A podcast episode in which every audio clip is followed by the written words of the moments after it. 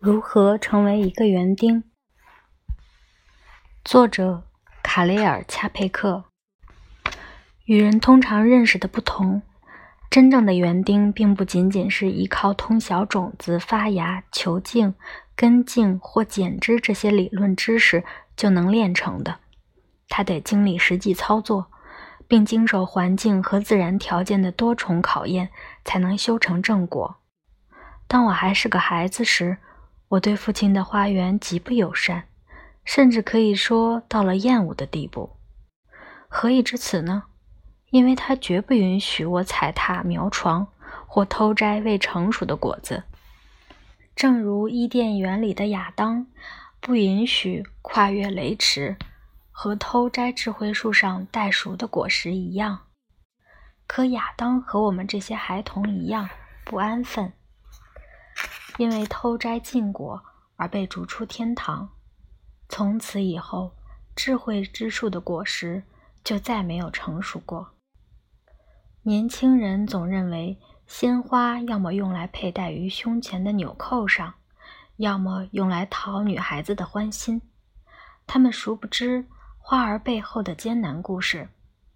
他们得经历寒冬，而后经过松土、施肥。浇水、移栽、分株、修剪、固定、拔草、除去种子和枯枝败叶，以及消灭病虫害等一系列过程，才能迎来短暂的光辉开花阶段，最后凋零。年轻人竟然在花圃里嬉笑打闹，而不是将苗床整平。他们仅一味满足于自身的虚荣。啃食着并非由他们自己栽种的生命果实，他们不只是缺乏教养，简直就是一群破坏大王。我不得不说，人得长到做父亲的年纪，变得更成熟些后，才有可能成为一位业余园丁。除此之外，你得有一座属于自己的花园。通常人们会直接请一位职业园丁来为自己的花园建造设施，等一切妥当，再来欣赏草木缤纷，聆听园鸟啁啾。然而，总有一天你会想尝试亲自种一株花。拿我来说，上手的第一种植物是石莲花。在亲手种花的过程中，你很可能会因为倒刺或不经意间沾到身上的泥土而引发中毒或发炎。可不久后，你会对园丁这一角色愈加热衷。当然，你也可能因为这样而成为一名园丁的。某一天，你也许会被某个邻居所触动。当你看见他家花园里开满剪秋罗时，分外眼红，甚至嫉妒地叫嚷着：“天哪，为什么它们不是开在我的花园里？亦或是，为什么我的剪秋罗开的没有它那般茂盛？”从此以后，园丁愈发沉迷于这种被激发出来的极大热情当中，被一次次的成功滋养，被一次次的失败激励，甚至。他突然从脑子里冒出强烈的收藏欲，要将五瓣蔷薇到蟹爪兰的植物一一集齐。接下来，他很可能会痴迷于某一特殊种类的植物，也许他会成为一个不折不扣的月季迷、大丽花迷，或者是其他魅力十足的植物爱好者。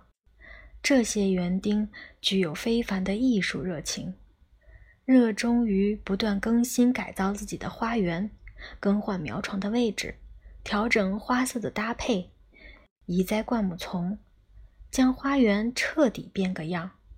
他们被一种永远无法满足的创造力所驱使，即使没有人相信，真正的园艺竟然是如此田园牧歌般令人冥思的活动。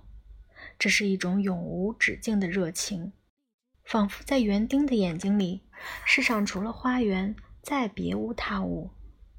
接下来，我会告诉你如何辨识一个真正的园丁。他一般会说：“您一定要来我家一趟，我一定要带您看看我的花园。”之后，你为了让他高兴，只好去了。然后在一片花丛中发现园丁他那高高撅起的臀部。我一会儿就过来。他扭过头冲你喊了一句：“等我把这株月季种好了，别急，慢慢来。”您礼节性的回答他。过了一会儿，总算完工了。园丁这才站起身来，用沾满泥土的双手欢迎你的到来，并热情的说道。过来瞧瞧吧，虽然只是个小花园，呃，但等一下。只见他弯下腰，拔掉苗床上的几株杂草。来吧，我领你看看我的香石竹，一定会让你的眼界大开。哎呀，这儿我忘了松土了。说着，他便开始挖起土来。一刻钟后，他又站起身说。啊，我想让您瞧瞧我的威尔逊风铃草，它可是风铃草中的珍品。等等，我必须把这株飞燕草扶正了。然后他便开始固定飞燕草。老半天后，他才恍然记起身后的友人。哦，你是来看我的向日葵的，请等一下。接着他又开始喃喃自语。我得给这株紫菀换个位置，这实在太挤了。终于你忍无可忍，于是踮起脚尖，悄悄离开了，只留下园丁的臀部在花丛间时隐时现。等下次再见面时，他会说：“您一定要到我家来，我有一株新品种的月季开花了，您可绝对没见过。”您会来吧？可一定要来哦。嗯，好极了，我们这就去瞧瞧园丁的一年究竟是如何度过的。